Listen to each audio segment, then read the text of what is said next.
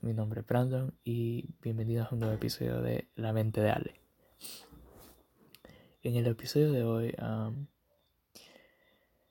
voy a hablar acerca de un tema que es bastante personal para mí, pero que es un tema del cual siento que he aprendido mucho acerca de mí mismo y que realmente estoy feliz de haber descubierto. O bueno, de haber aceptado, no lo sé. pues para el tema de hoy voy a hablar acerca de mi orientación sexual. Y creo que este es un tema del cual sí, no, no tengo ningún problema al hablar, pero que de una manera u otra se siente como aún como un tabú, incluso con todo el tiempo que ha pasado desde que le conté a mis papás y a mis amigos acerca de, de, mi orientación sexual, ¿no? para empezar, bueno, creo que primero dejar muy en claro que yo soy un hombre bisexual. y creo que llegar a decir esto no fue un camino fácil, pero al mismo tiempo fue un camino en el cual pude desarrollarme a mi propio ritmo. Y, y bueno, creo que es, es necesario empezar por el inicio.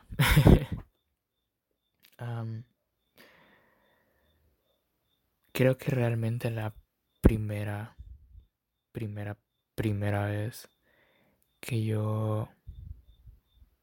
Bueno, no, empecemos ajá, por el inicio. Creo que todo fue un antes y un después en cuanto yo fui a Holanda. yo sé que uso mucho Holanda, pero siento que de verdad ha sido una experiencia que cambió mi vida en demasiados sentidos. Así que, ajá, esa no es una excepción. Pero todo empezó antes y después de Holanda. O sea, antes de Holanda, quiero decir que yo siempre estuve abierto a probar cosas. O sea, siempre en mi cabeza estuvo la idea de cómo vas a saber si sos completamente heterosexual o no si nunca probas. Y yo sé que quizás es un pensamiento que muchas personas no comparten y que están súper, súper, súper seguras después su sexualidad sin necesidad de probar algo con alguien del mismo sexo y está bien, o sea, me parece perfecto. Pero siempre tuve como esa pregunta, esa pequeña interrogante en mi cabeza, como, ¿cómo vas a saberlo si nunca lo probas? Y, y ajá. Y bueno, creo que eso cambió, bueno, con esa idea también estuve en Holanda, o sea, como en los primeros meses que yo estuve allá, fue, a finales de 2018, yo seguí con esa mentalidad como... Ajá. o sea, como... ¿Eres o no eres completamente heterosexual, sabes? O cómo defines o cómo sabes que eres completamente heterosexual. Y... Y bueno, voy a entrar en detalles acerca de cómo, pero pasaron ciertas cosas con un chero en esos meses y las cosas fueron muy muy confusas hasta diciembre de ese año. En diciembre de ese año fue la primera vez que yo vine acá a El Salvador de nuevo, luego de irme. Y, y bueno, creo que esas tres semanas que yo estuve acá fue, fueron tres semanas de mucha reflexión o como de mucha análisis de lo que había pasado en los últimos meses. Em, me recuerdo que habían como dos voces en mi cabeza, así, o sea, va a sonar súper cliché, pero tenía como dos personitas, dos ajá, como dos perspectivas diferentes en mis hombros, como susurrándome diferentes cosas. Una de ellas me decía, arriesgate, o sea, no lo penses tanto, solo deja que las cosas fluyan. ya intentaste cosas con, con Chero, así que ¿qué estás intentando evitar? O sea, sabes realmente lo que está pasando y todo, ¿ya? O sea, como esta, esta vocecita diciéndome como, ok, esto es realmente como tú, ¿sabes? O sea, como no intentes detenerlo. Pero luego estaba esta vocecita que me decía como, me decía como, ¿cómo vas a creer si sos un chero? ¿Cómo puedes sentir atraído por otros cheros? ¿Cómo te pueden gustar? ¿Cómo puedes... ah, otra, otra cosa que me decía esta vocecita era como la religión que vos seguís. eso está visto como malo, culturalmente esto es malo, entonces ¿por qué? O sea, ¿qué te pasa? O sea, de verdad, ¿qué, qué estás pensando? ¿Qué, ¿Qué ondas con vos, O sea, ¿qué pedos y todo? Y era como esta lucha durante al menos, o sea, yo digo que solo fueron esas tres semanas de diciembre, pero creo que...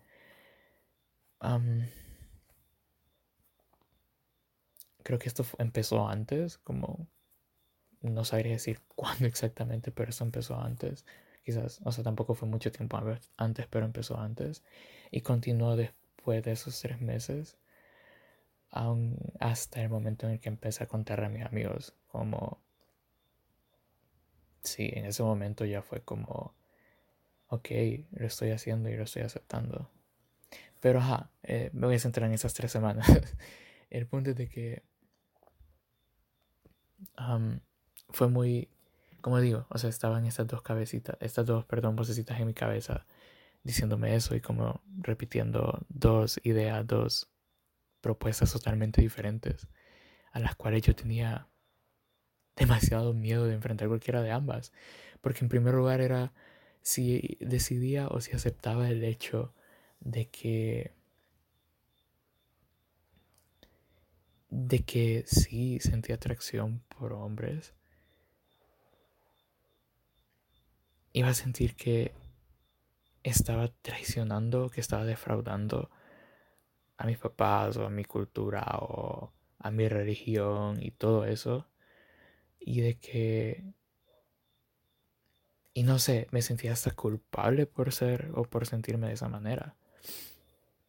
Y por el otro lado estaba el hecho de que, ok, si niego todo lo que estoy pensando y como me quedo apegado a toda esa cultura, religión y todo, voy a estar negándome a mí mismo una parte de lo que soy.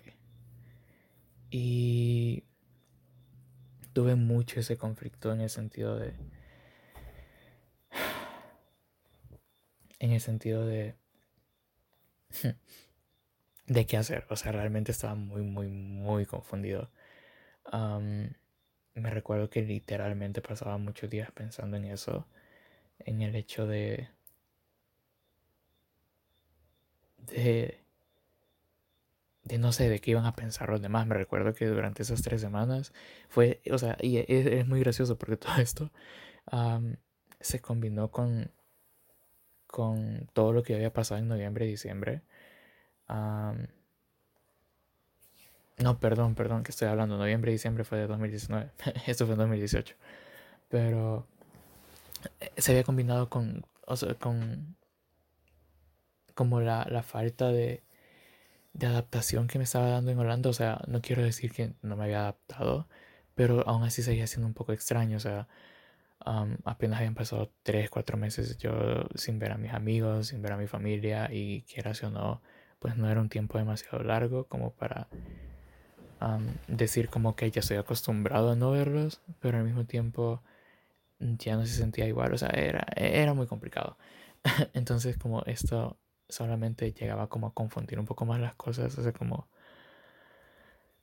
Me recuerdo que muchas veces yo salía con mis amigos a comer a diferentes lugares y yo solo me quedaba, a veces solo me quedaba ido, como pensando, me les quedaba viendo y, literalmente lo que pensaba era como, ¿y si le digo ahorita? Y si le digo lo que estoy pensando, ¿cómo va a reaccionar? ¿Qué me va a decir? ¿Se va a emputar? me va a dejar de hablar, me me va a apoyar o qué pedo, ¿verdad? Eran demasiadas ideas al mismo tiempo, como de verdad muchas veces sentía demasiado abrumador la cantidad de, de preguntas que puede hacerme en, un mismo ratito acerca de eso, de, de estar haciendo lo correcto, va a pensar que soy un raro o qué, o sea, como cosas así. Cada vez que yo salía con mis amigos, salía con personas. Y y, nada, o sea,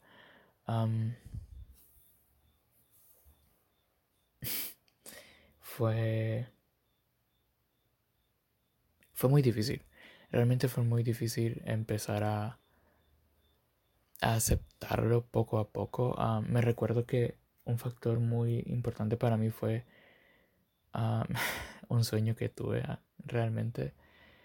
Em, un sueño en el cual yo le estaba diciendo a mis amigos que, que pues sí, que era bisexual, ¿no? Porque, o sea, algo que sí tuve bastante, bueno, no bastante claro, pero algo que sí sentía que tenía certeza acerca era el hecho de que pues sí me gustaban las cheras. y no solo por, y no por el hecho de, pues, porque había tenido novia o ya había tenido cosas con, con cheras, sino que yo estaba seguro que, o sea, yo podía verme en una relación con una, con una chera, yo podía verme en una familia con una chera, yo podía verme teniendo, haciendo cositas, por así decirlo, con una chera y todo, o sea, yo de eso no tenía mucha duda, o sea, solo fue como la duda normal, como de cuando empezaba, cuando empezaban como a pensar, cuando empezaba a pensar si me gustaban los cheros o no, como ¿será que solo me gustan los cheros y no las cheras? O sea, como, ¿será que soy gay o qué ondas? Pero no, pues me di cuenta que no. que no, que todavía sentía atracción sentimental y física y emocional por, por, por las cheras. Y, o sea, creo que pues se puede evidenciar pues ahorita con mi novia y todo. Pero ajá, el punto es de que... sí, nunca o sea, como creo que nunca tuve durante ese tiempo una completa certeza de que sí me gustaban o sí sentía atracción por hombres, pero tampoco tenía la certeza de que no lo sentía. O sea, yo sabía que sí, pero a la vez no. O sea, como sí, pero no lo quiero aceptar. Y ajá, entonces esa mismo no lo quiero aceptar me hacía dudar si realmente lo que sentía era de verdad o no. Entonces, bueno, entonces ya yo regresé a Maastricht en enero, o sea, como luego de esas tres semanas de mucha reflexión sin una respuesta concreta, sí tenía una una como una tendencia a decir como si, ok, um, siento atracción por cheros, lo voy a aceptar, o sea, como no voy a no voy a negarlo. Y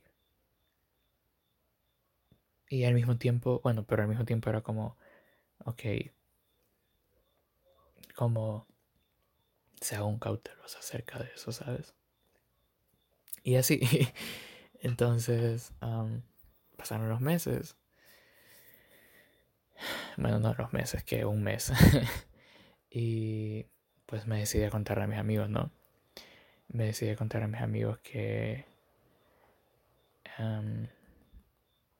estaba teniendo, o sea, como cosas con un chero y y de que pues, o sea, que me traían los cheros y de que pues era bisexual y, y así. Y me recuerdo que para decir, bueno, a, mi, a las dos personas que les dije, como al mismo tiempo fueron Luz y Valentina. y me recuerdo que fue como súper ¿Cómo decirlo?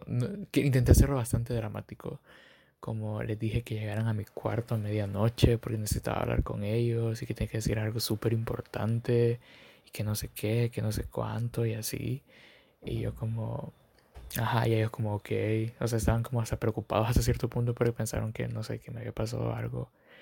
Y, y bueno, ya llegaron a mi cuarto y solo me acuerdo que les dije, así como muy directamente nada, solo les quería decir que me traen cheros, soy bisexual y ya. Y me acuerdo que cuando les estaba diciendo esto, o sea, como ahorita lo estoy diciendo como súper confiado y con una gran orgullo, autoridad y todo. Pero en el momento me acuerdo que yo ni siquiera los pude ver a los ojos. O sea, yo estaba como cagadísimo, pero cagadísimo. Yo me, o sea, me acuerdo que el corazón me, latía súper, súper fuerte. Y, o sea, a pesar de que no se me quebró la voz ni nada por el estilo. Pero, o sea, yo estaba cagadísimo. O sea, tenía los huevos en la garganta, literal. Y, y solo me acuerdo que se pusieron como a, reír. Y eso me, o sea, me dio curiosidad, pero a la vez me hizo sentir mal. Fue como, ok, ¿por qué se ríen? Y después fue como, ¿por qué se ríen? y así vea, o sea. y solo me dicen como, me, me acuerdo Valentina diciendo, Marico, ya sabíamos. Y yo, ¿qué putas? y me dicen, sí, o sea, era obvio, o sea, no sé, yo les dije como, como que era obvio, o sea, mis amigos que ahorita que fui a Cibar ni siquiera, nunca me dijeron nada, ni sospecharon nada, o sea, ¿qué onda, vea? Y me dijeron, Marico, nosotros vivimos a 24/7 contigo y vemos como tus actitudes y todo y como esas como disque escapadas a dormir o a tomar, que no sé qué. Y, o sea, obviamente no eran a eso, ¿ya? Y yo... Mm". y... Y ajá, yo con cara de... Me descubrieron, pero ajá. y, y toda la onda, ¿no? Y... y nada, y fue como... Ludwig me dijo, Maje, ya sabía, está bien, no te preocupes. Y yo, ¿eso es todo lo que tienen que decir? Me dijeron, sí, o sea, ¿por qué? Y yo, no sé, pensé que iban a hacer un big deal about it o algo por el estilo. Y me dice, no, está bien, o sea, si eso te hace feliz, por nosotros está bien. Y ya, y pues empezamos a joder. Y fue como, después de eso, cuando, después de que me dijeron eso, fue como, no sé, literalmente sentí que me quité un peso enorme, pero enorme de encima. O sea, no tienen idea como del alivio que sentí realmente después de que escuché que ellos me dijeran eso. O sea, como, ah, sí, todo está bien, no te preocupes. Y fue como, wow. O sea, de verdad, de verdad, de verdad, no sé cómo explicar ese sentimiento. O solo fue un sentimiento de como de tranquilidad, como de... Como de, ok, todo eso es normal, como estás exagerando, como estás haciendo un gran show de algo que debería de ser tomado como normal. O sea, debería ser normal para ti. Si es normal para ellos, porque no lo puede ser para ti? Y fue como, no sé, a partir de ese día, creo que las cosas empezaron a ser un poco más fáciles. No voy a decir que fueron fáciles, sino que cada vez iban siendo menos difíciles. Ajá, mejor decirlo así. Las cosas empezaron a ser menos difíciles en cuanto a decir a las demás personas que realmente ahora que lo pienso es súper súper como fucked up, como súper hecho mierda el hecho pues que tengas que decir a las demás personas que pues no eres heterosexual, ¿sabes? Cuando no se debería de asumir que tú eres heterosexual. realmente es, es un problema muy grande y o sea, es algo en lo que he pensado mucho porque pues he visto a ciertas, o sea, a personas salir y no salir del closet. Y es muy es muy triste. O sea, o sea, de verdad como ahora que, que, lo pongo a pensar es muy triste. Porque pues no debería de salir del closet. Pero... Y creo que eso debería empezar con cada uno de nosotros, como empezar a no asumir la sexualidad de las personas y a no sorprendernos cuando una persona no sea heterosexual, ¿no?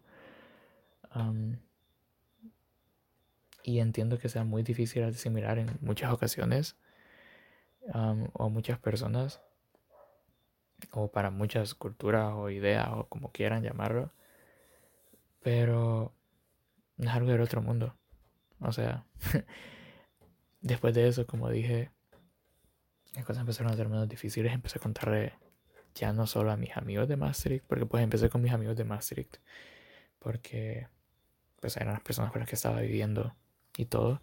Y poco a poco durante los siguientes meses empecé a contarle a mis amigos de acá de El Salvador.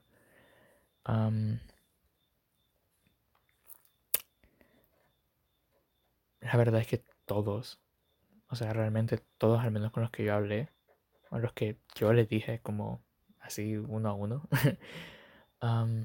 todos fueron muy, pero muy comprensivos. En el sentido de... En el sentido de...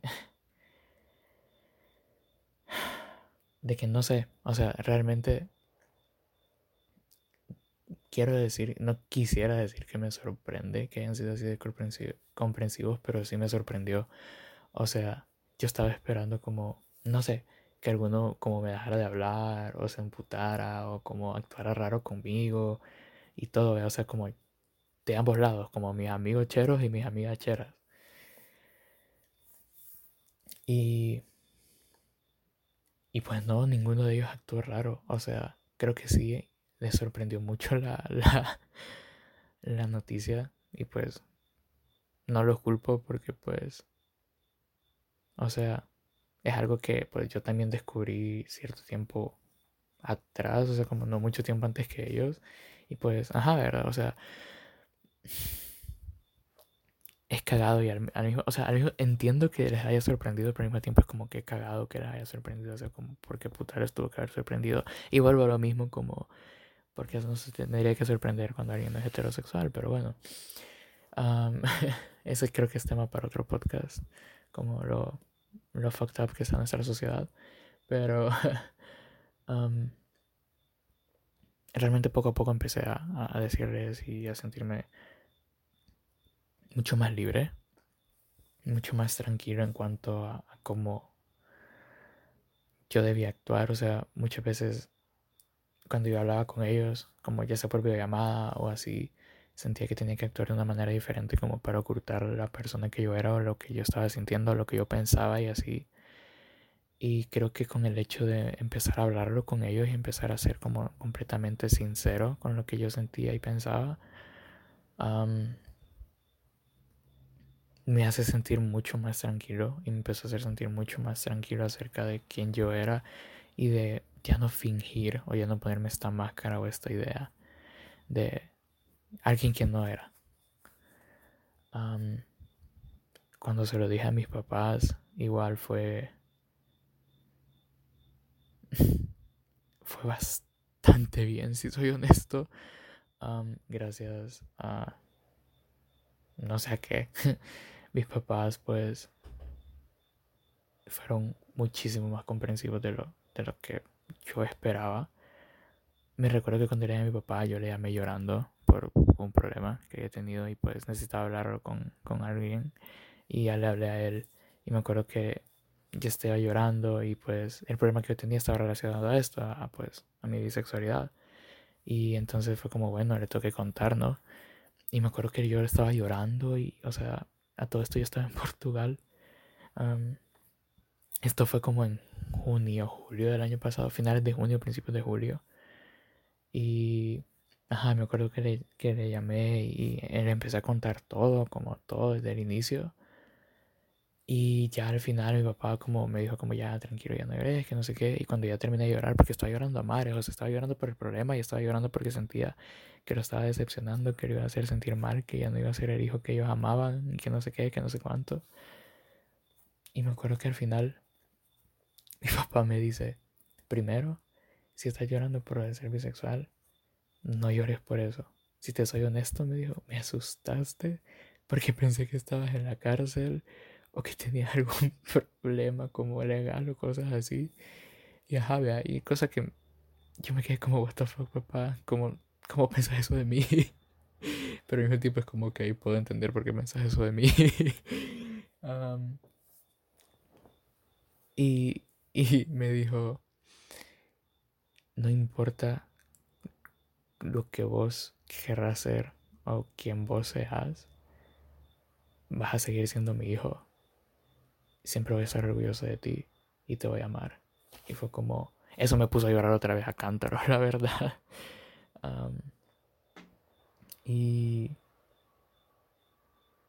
y a mi papá siempre, siempre he dicho que mi papá es una persona muy racional y muy abierta a escuchar diferentes opiniones. Así que, ajá. Y luego, o sea, como ese, ese día como yo estaba, ya después volví a llorar, pero lloré de felicidad, como estaba como muy tranquilo, igual como otro peso encima, bien perro, que me quité. Y pues ya cuando yo vine acá a El Salvador, yo le conté a mi mamá, o sea, le conté en momentos diferentes. y mamá igual, o sea, mi mamá es una persona muy religiosa. Y, y ajá, y un poco más cerrada de mente en ese tipo de temas. Pero incluso con ella fue bastante bien la conversación. O sea, ella me dijo que igual que siempre me iba a amar, que, que siempre iba a estar ahí para mí, que no iba a dejar de ser mi madre, que no iba a dejar de ser su hijo. Y, y nada, creo que el abrazo que me dio después me hizo sentir como de verdad, como realmente puedo ser quien yo soy con ustedes, o sea, con mis papás y con ella especialmente. Y me hizo sentir muchísima tranquilidad.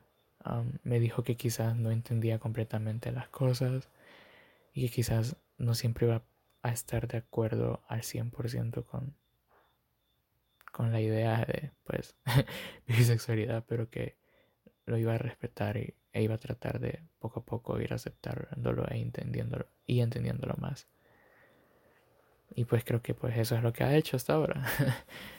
Um, pero de verdad como ya luego de contar a mis papás, literalmente yo fui un libro abierto en cuanto a eso.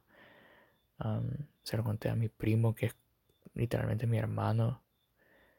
Y, y de igual manera el maje como... ah, bueno, está bien, no hay pedo. y, ya me empezó a contar, o sea, como me empezó a preguntar cosas para entender mejor, qué cosas decir, qué cosas no, qué cosas hacer y así. Y creo que eso es muy importante al momento de, de que alguien salga del closet. Es intentar entender. Y, o sea, si no se tiene una perspectiva o si no se sabe mucho acerca del tema, preguntar. Me recuerdo una amiga que por cierto hace poco estuvo cumpliendo años. Ah, me recuerdo que ella en diciembre, como alrededor de diciembre del año pasado, me escribió simplemente para... No mentiras, fue para junio, para Pride de este año. Me escribió y me dijo... Um, Bams, yo no sé mucho acerca de esto. Como... Y empezó a preguntarme, a, decirme como cómo había sido mi historia, qué cosas puede hacer ella como para intentar hablar con los papás, porque ella no, no es parte de la comunidad LGBT, pero me dijo que quería hacer que los papás entendieran más acerca de eso, como para, porque ella tenía otros amigos que también eran así, así como parte de la comunidad, y que, y que, ajá, que pues, o sea, para que los papás entendieran y fueran más comprensivos cuando los amigos, amigas, pues, llegaran a la casa y todo. Y pues eso me pareció una puya, o sea, como una idea excelentísima, como súper buena, como me encantó y estaba súper feliz que ella quisiera saber de ese tipo de cosas. simplemente por el hecho de ser más comprensiva y entender mejor a quienes te rodean. Y, y nada, o sea, creo que en mi caso, mi historia, pues sí fue mucho de... No quise entrar mucho en detalles porque si no este, este episodio se hubiera extendido como por una hora. Pero sí, solo quería resaltar que sí fue una lucha interna para mí bastante difícil, como bastante marcada, de la cual pues me, me, costó mucho aceptarlo hasta que lo hablé con alguien. y eso es lo que quería decir, o sea, simplemente yo sé que esta no es la historia de muchas personas, que no tienen muchas personas con cuales hablar o que quizás las personas con las que cuales hablan no son muy comprensivas respecto al tema. Así que solo quería dejar ahí mi semillita y decir que si no tienes a nadie con quien hablar, si tienes dudas acerca del tema, yo soy alguien con quien se pueda hablar. No soy un experto tampoco. A día a día voy también descubriendo nuevas cosas. Pero alguna que otra cosa la sé. Así que para quien sea que necesite o que esté pasando por alguna situación similar o que tenga dudas acerca del tema o dudas acerca de sí mismo, pues pueden hablar siempre conmigo. De, en la descripción, bueno, no, sí, voy a dejar en la descripción del, del podcast y ahí está mi Instagram, mi Twitter y mi correo por si alguien me quiere contactar o quiere hablar. Y, y nada, pues muchísimas gracias por escuchar el podcast, por escuchar este episodio de La mente de Ale. Em, es un tema bastante personal para mí y, y solo quiero dar infinitas gracias por llegar hasta este punto del podcast y gracias. han habido muchas personas en la última semana que me han escrito para decirme que se han identificado con cosas de mi podcast y pues esos son el tipo de cosas las cuales me motivan a seguir haciendo esto y a no darme por vencido con el podcast. Así que gracias a ustedes que por ustedes estoy haciendo esto y me alegra poder compartir mis experiencias que puedan ayudar a alguien, aunque sea de una manera chiquita. Pues muchísimas gracias y viva la bisexualidad, viva la comunidad LGBT. Nos vemos en el siguiente podcast. Nos vemos en el siguiente episodio.